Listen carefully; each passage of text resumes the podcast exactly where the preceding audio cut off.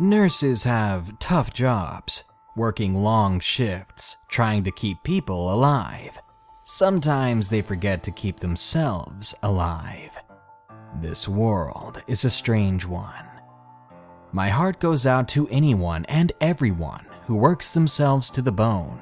Being a nurse at the many hospitals around the country, you're constantly dealing with weirdos, sticking needles in barely conscious people, sometimes risking your own life in the very hospital you work at. Oh, yes, being a nurse is hardly easy. And as we're about to see, it can often be terrifying. Enjoy these allegedly true nurse horror stories. But first, be sure to send me your creepy paramedic stories at reddit.com slash r slash darkness prevails. I'm close to having enough stories for that video. Now then, let's head over to the emergency room and see what the ruckus is all about. Number 1 The Watch Needed Watching. Submitted by Olga. I was 21 years old.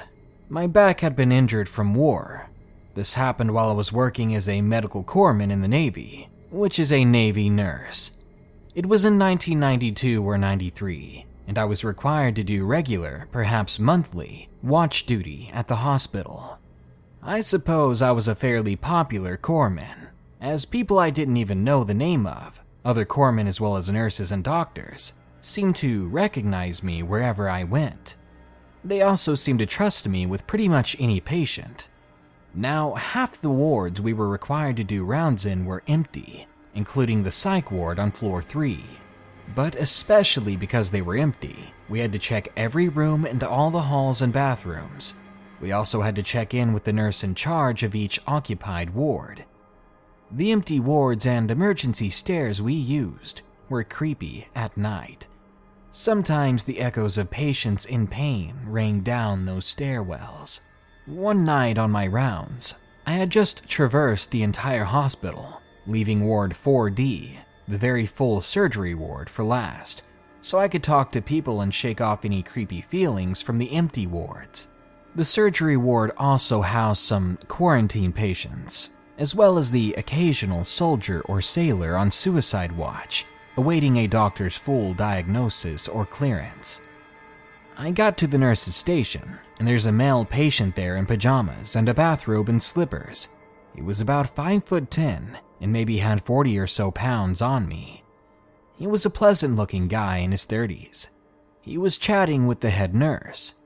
I walked in to report, but before I could do more than nod and smile, the man asked, Are you tonight's watch? I looked at him and said, Yes, I am. Is there a problem? He said, Yeah, I want to show you something dangerous. I looked over at the nurse, expecting some sort of reaction from her, but she didn't even bother to look over in my direction or say anything at all. She just went back to her charts. So I said, Alright, show me. Now, I'm not stupid by any means, nor am I reckless. I was unarmed except for a heavy walkie talkie, since hospital corpsmen weren't assigned weapons on watch. Even still, I gripped that walkie talkie securely as I walked with the strange man right by my side, straight towards the empty Ward 4C. I was wondering if he really wanted to show me something dangerous, or if I'd be fighting off an attempted rape. We got halfway down the darkened hall. I don't know why I never turned on the lights. I was very suspicious by then, so I asked, so, where's this dangerous thing? What are you showing me? He said, Oh, it's just a little bit further. It better be, I told him, or we're turning right around, and I'm gonna be pretty pissed. He veered off to a window and opened it. All windows were supposed to be locked. I began to wonder why he couldn't have just said it was unlocked, when, in shock, I watched him start climbing out of the window and we were on the fourth floor. Stunned, I jumped forward and began yanking him back. My arms were wrapped around his waist. I was using all my strength, ignoring all possibility of further injury. I had to wrestle him inside and get him to the ground, never once recalling the walkie talkie in my shock and fear. The man had tried to commit suicide right in front of me. He stood up, brushed off his pajamas like it was a fine suit, and he looked me in the eye. There was an emptiness to his expression, as if his soul had left long ago. He just blatantly stated, I had to try. I wasn't allowed to leave the ward unless I had a nurse with me. But I yelled right back, Well, you're going right back to the ward, and this is going on your file. How dare you do that to me? I scolded him all the way back to the ward, where I sent him into the video monitored psych room but not before he turned around and whispered to me, It's going to happen. It's going to happen even if I have to pull you or someone else down with me. I don't care if you die. My jaw opened wide, and I didn't know what to say. I was still pissed, but I didn't know how to take what he just said. I never even thought that he would have pulled me down with him just to end his life. I didn't even know my life was in danger. I turned around and made my way steadily back to the head nurse, and I gave her a piece of my mind. She was stunned and said she'd known I was a corpsman, which for some reason made her think I knew he was a psych patient. I yelled at her, not caring that any and all the staff and patients could hear us. I have no idea what your patients are in for. I work in pediatrics. He could have been in here for attempted rape, and I would have no clue. How dare you let him leave the ward without properly informing me of his condition? He he could have killed us both. She apologized, and I filled out a report for the situation. I didn't care if she was an officer, and I was a lowly third rank enlisted. The patient in question was forced to stay under monitored suicide watch for three more days instead of getting out the next day. And to this day, my heart races every time I pass a window, especially those higher than the second floor. And my mind swims with the memory of how I had to pull a man so much larger than me back in through a window, with the thoughts of the fact that that man would have pulled both of us through just to get to his end. I'm so glad my reflexes jumped in in time. It wasn't the first or last situation like that, but it was definitely the only one where I acted on pure instinct. Number 2 The Whisper at the Nursing Home. Submitted by Nathan W. I recently worked at a nursing home, and part of my work had me in the kitchen. I often did what the cook did not do when I had time my shift usually lasted from 6 in the morning to 8 at night. Sometimes I worked overtime, either because the residents were slow at eating or because we had someone new. We had food trucks that held at least 24 trays of food for the respective units. Things always seemed a little strange. One day at about 5 p.m., I was bringing up the first food truck, and behind me, at the then empty dining hall, I heard a very loud whisper I didn't think much about it at the time, thinking it was the building making a weird noise. So I bring the food truck to the second floor, and I come back down to prepare and deliver the next one. It felt colder when I got into the first floor. It was very quiet. The next day, I'm working 6 to 8 again. So, again at dinner time, waiting for the elevator, I hear the whisper. And this time, I listen to it closely. Oddly enough, it sounded like the whisper of a small child, but what really chilled me was that they were saying my name. I tried to shrug it off, telling myself it's just my brain overthinking it, and maybe just fatigue after a long shift. After serving all the food trucks and waiting for them to come down, I go to the bathroom. I lock the door and hear a knock all of a sudden. The doors were locked, and there were no families checked in at the time. So I asked who it was, yet there was no answer. I finished up nervously, and I tried to get out of there as fast as I could. The next week, I was working another long shift, but that day I was helping out with serving lunch. I told my coworker what happened the week before, but he didn't believe me. He shrugged it off as well and told me it was just the building's pipes or something like that. The place was kind of old. Then something in the kitchen fell over at the same time that we were talking about weird happenings. Better yet, it was a decorative piece that hadn't been moved in years. It made me jump, but again, I'm trying to ignore all these creepy things. Weeks pass by and nothing else happens, except for the occasional knocking and stuff like that. I went to the bathroom at one point again, and instead of a knock, someone pulled on the door, causing a loud and sudden bang. My coworker investigated, and when I got out, I asked if anyone was out there. They hadn't seen a soul, and apparently we were the only ones on the first floor at the time. And right after he answers me, we both hear a whisper, and we literally run out of there. When we gather ourselves and ask each other what we just heard, what blew my mind was our answers were different. You see, I heard my name, and the coworker heard his name. Creepy stuff. The next day, he was to work a long shift with me, as the one who was going to work there got sick. We get through most of the day without any knocks or whispers, thank God. I told him to keep an eye on the bathroom door, just in case someone was trying to pull pranks on people. He wasn't the type to pull pranks, he was more laid back than that. So he agrees, and I go to the bathroom. Again, a loud bang on the door shakes the entire bathroom, and I quickly open up the door, and again, no one else was there. My coworker was immediately shocked and was saying over and over, What the hell? I quickly asked him what he saw, if anyone was really there, but he said, No, the door just opened on its own. He said that at first it was shaking, and then finally it just yanked itself open and hit the wall with a loud bang. We went back to our duties and tried to ignore the bathroom and stay away from it.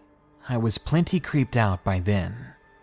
Eventually, we finished up our work and we were both heading out for the day Right as we were leaving, a sudden and very deep voice just yelled out of nowhere Just die already. It was so loud, I was cowering on the ground, covering my ears.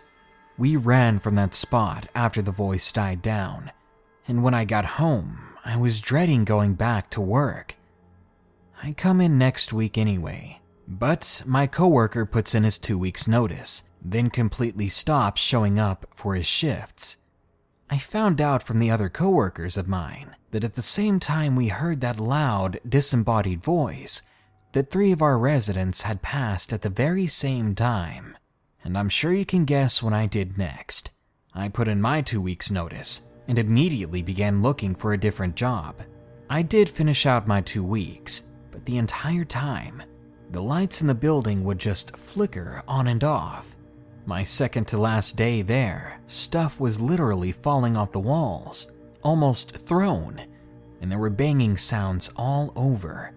It was so bad that even management was hearing it. But then, on the last day, everything seemed to stop. All of my coworkers brought a cake for me, and they were very sad that I was leaving. But what ended up happening was that when we were having the party after the shift, every light in the building turned off and everything was deathly quiet. No sounds of TVs or residents at all. A couple of my coworkers were asking what was going on. A couple of people suggested it was just a power outage. But then we heard that same booming voice again. This time it said, They are mine. Everyone hurried out of the building trying to leave, but the front doors would not open, so we had to exit through the kitchen's exit. I made the mistake of looking back as we fled the building. I swear to God, I saw a large black figure, darker than the rest of the darkness in the kitchen. I will never forget that image, let alone that voice. After that, I wasn't the only one quitting that night. This episode is sponsored by June's Journey. Do you believe in monsters? And given the chance, would you be brave enough to track one down on your own? In June's Journey, people are the true monsters, and you can live the story yourself rather than sitting back and listening to one. June's Journey is a hidden object game with a thrilling murder mystery set in the roaring 20s. You play as June on the hunt for your sister's murderer. Discover clues through exciting hidden object scenes with beautiful and atmospheric illustrations and music. Victory brings you closer to new plot points and suspenseful answers. When not hunting for clues, you can customize your own luxurious estate island with gardens, buildings, and decor. Or chat and play with or against other players too, in the Detective Club, where you could even put your skills to the test in the Detective League. June's Journey is both relaxing and fun to play. With my busy schedule, I find it's the perfect game to pick up and play whenever I've got a free moment. It doesn't demand too much time, and it's pretty satisfying solving puzzles quickly and unlocking new clues. Can you crack the case? Download June's Journey for free today on iOS and Android. It's Kaley Cuoco for Priceline. Ready to go to your happy place for a happy price? Well, why didn't you say so? Just download the Priceline app right now and save up to 60% on hotels. So, whether it's Cousin Kevin's Kazoo concert in Kansas City, go Kevin, or Becky's Bachelorette Bash in Bermuda, you never have to miss a trip ever again. So, download the Priceline app today. Your savings are waiting. Go to your happy place for a happy price. Go to your happy price, Priceline. Protect your dream home with American Family Insurance. And you can weather any storm. You'll also save up to 25% by bundling home, auto, and life. American Family Insurance. Get a quote. Find an agent at amfam.com. Products not available in every state. Discounts may not apply to all coverages on an auto or home policy. Discounts do not apply to life insurance policies. Visit amfam.com to learn how discounts may apply to you. American Family Mutual Insurance Company SI and its operating companies American Family Life Insurance Company 6000 American Parkway, Madison, Wisconsin. Number 3 Obstetric Witchcraft. Submitted by Big D.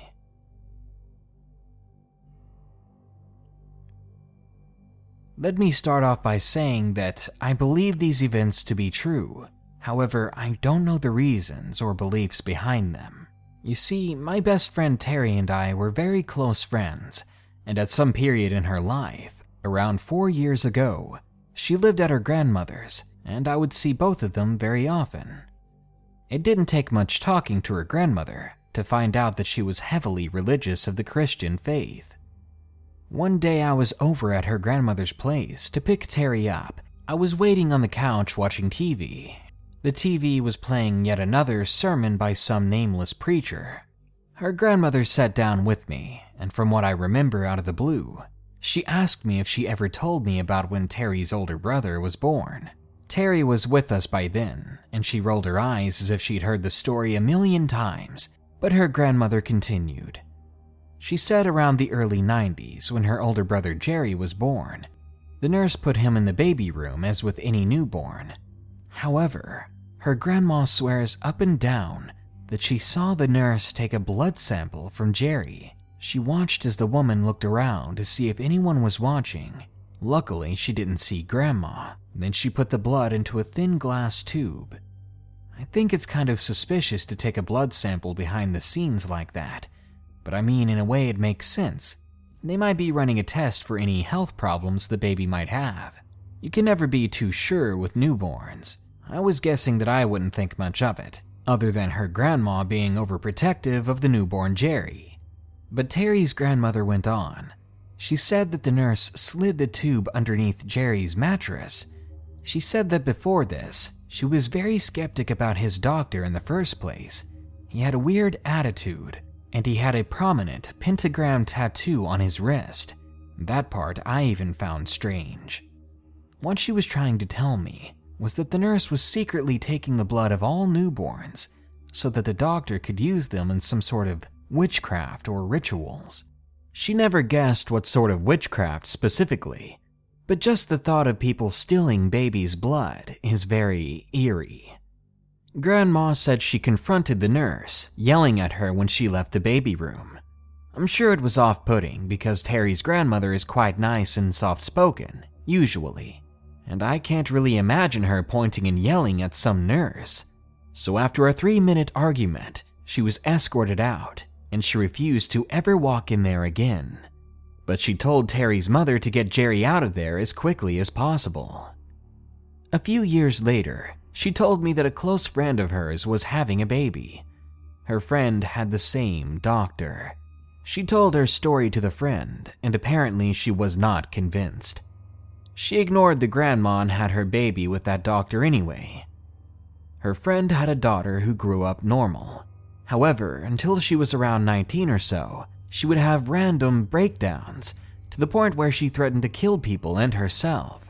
She would have numerous blackouts and random road trips to places she didn't remember going to, and it all would just stop at the very day she turned 19. At one point in her life, nearly every day, she would end up calling a friend of grandma's at 3 in the morning, saying that she's in a city three hours away, crying, and she doesn't know how she got there. They even had her tested for drugs, and they found nothing in her system. Nor did they ever catch her trying to take any sort of drugs. So, Terry's grandmother tried to tell her friend that their daughter was acting this way because it had something to do with the doctor and that nurse stealing her blood as a baby and doing God knows what with it. Maybe they put a curse on her when she was a newborn, but still, she didn't believe her. Before she finally turned 19 and everything calmed down, the worst came when her daughter drove out into the woods straight off the road. They ended up finding her a few days later, crying in a cave and nearly starving. When Grandma told me this part of the story, I was beginning to get goosebumps. I assumed that Jerry was okay, even though he had the same doctor. Maybe Terry's mom did get him out quick enough. I don't know the doctor's name or the hospital he worked for, but I do pray that this story is fake. I pray that there's no doctors or nurses out there trying to sacrifice children for some satanic ritual. Though I don't entirely believe the story, it still gives me plenty of chills. This story comes from a kind and soft spoken woman, a woman who wasn't fond of telling stories or gossip for as long as I knew her, a woman who barely talked at all, at that. And what's even creepier yet was that I was also born in Ann Arbor, and that I could have possibly been born in that hospital to that same doctor.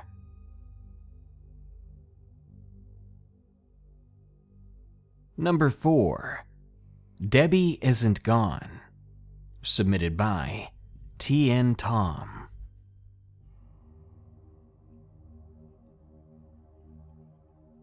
I have a friend who works as a nursing assistant. Her job is to take care of developmentally disabled people. The facility she works at takes care of their clients 24 7. The clients and nurse always become very close. They see each other more as family than just patient and caretaker. My friend works nights and would help out with patients that couldn't sleep, needed changes, or were just hungry. There was one named Debbie that lived there that would stick to my friend like two peas in a pod. My friend would always tell me of what Debbie would do and the antics they would get into when she couldn't sleep, and that was pretty often.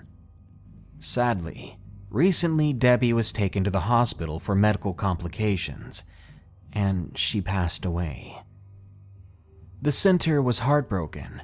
The whole facility mourned her loss as per protocol, though, her room was taken by a new client only a few weeks later. Well, one night my friend, along with a coworker, were sitting in the living room with the new patient asleep on the couch nearby after having a seizure and falling out of their bed. Out of the now empty room, my friend and her coworker clearly heard the voice of Debbie say very loud and clear, What are you doing here? The coworker was confused and a bit unnerved at hearing this, but my friend just shrugged it off and didn't do anything about it.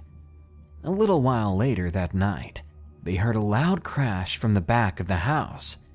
My friend went in to investigate, and they found that the boxes upon boxes of sanitary wipes that were supplied there had been knocked over, and there was no one or nothing present to have done so. Those boxes had been stacked in a neat little pyramid, sturdy and far from likely to fall over. Later that night, Lana woke up and was shouting, Stop! and Go away! with no one visibly around her. It should be stated that Lana and Debbie had been buddies in life.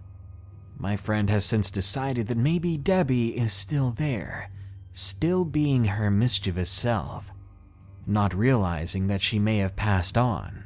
So maybe she's just residing in her favorite room, snagging wipes when she can, and even playing with her old friend who may have been a little creeped out at seeing her.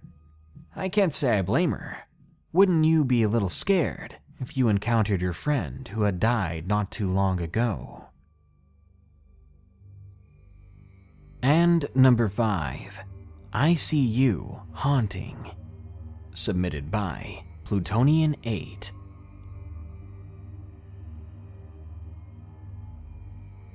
Back in 1996, my grandmother, who was a very sensible lady, had to be put in the hospital for a problem with her leg.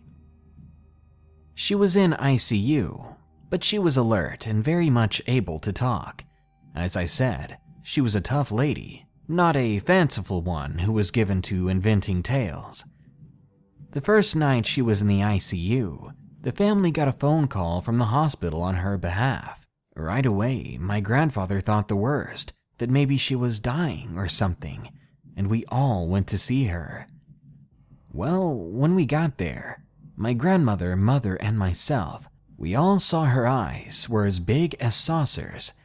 I knew she had seen something that she couldn't explain, something that horrified her. So I sat down in the floor next to her bed to get her to tell me what she had seen. And this is what she said. She was sitting in bed and happened to look into the next room. This particular ICU had a window in that wall.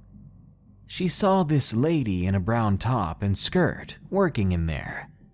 She didn't have nursing attire on, and so my grandmother called a nurse in and asked her who the woman was. The nurse turned and looked, trying to find out who she was talking about. Then she turned and looked at my grandmother, then said, Honey, there's no one in that room. It's been locked up and empty for a while. This scared my grandmother badly. Fast forward to the second night. Once again, we got another call from Grandma. We went back to the hospital, and she told me that this time, the lady was in the room again. She was standing against the wall where the light switch was, and the lights were turning off and on in that room, slowly, over and over. The woman was facing away from her, so all she could see was her long brown hair. It came down in messy curls. Grandmother got very nervous, and all she could think to do was to speak out. Maybe this was just a patient that got into that room. Maybe it was a night nurse that was messing with the lights for some odd reason or another. So she yelled, Hello, and she waved at the woman as she turned around. When she faced my grandmother, it took my grandmother's breath away. She nearly had a heart attack. The woman walked over to the glass and pressed herself against the window. What scared my grandmother so bad was that this woman was no nurse, no patient. In fact, it wasn't a person at all. The woman had no face just flesh where her face would have been, with what appeared to be smoke and charcoal stains down her skin, starting from where her eyes should have been. My grandmother started screaming, yelling for whatever real nurse could hear her, and just before someone arrived, the inhuman entity backed away from the window, still facing Grandma, then suddenly disappeared like smoke in the wind. The nurses arrived to Grandma, who was now just a screaming old woman, swearing up and down that she looked as solid and real as any other person. It took them a while to calm her down, and when she finally did, she began to ask the nurses and doctors questions. Well, those who knew all had the same story. The last patient that was put in that room was in a terrible car accident, an accident that tore off her face. They tried to save the victim, but after several hours of working through the night, the poor woman died. And ever since then, that room's been closed up, and at the very most, just used as storage. This greatly disturbed my grandma and changed her view on a few things. This was the only time she witnessed what she referred to as a haunting, but it very quickly made her a believer.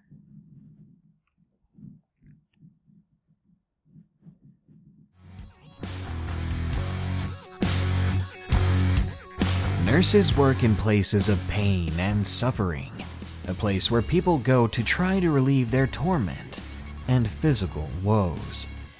Unfortunately, sometimes it's too late for you before you even arrive, so you can try to stop the bleeding yourself, or you can come to the hospital where people die and hope that the place is at least not haunted by the souls who passed in suffering. Good night. Be sure to like, share, comment, and subscribe if you enjoyed the video. And don't forget to send me your paramedic scary stories at reddit.com slash r slash darkness prevails. Also, a huge thanks goes out to my newest patrons. They are Lisa Red and Tanya Halberstadt. Thank you both so much for doing what you can to support this channel. You've helped me survive some very rough times.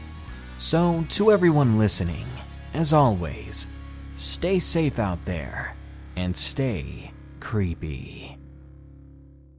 This is the story of the one. As head of maintenance at a concert hall, he knows the show must always go on. That's why he works behind the scenes, ensuring every light is working, the HVAC is humming, and his facility shines. With Grainger's supplies and solutions for every challenge he faces, plus 24 7 customer support, his venue never misses a beat. Call clickgrainger.com or just stop by. Granger, for the ones who get it done.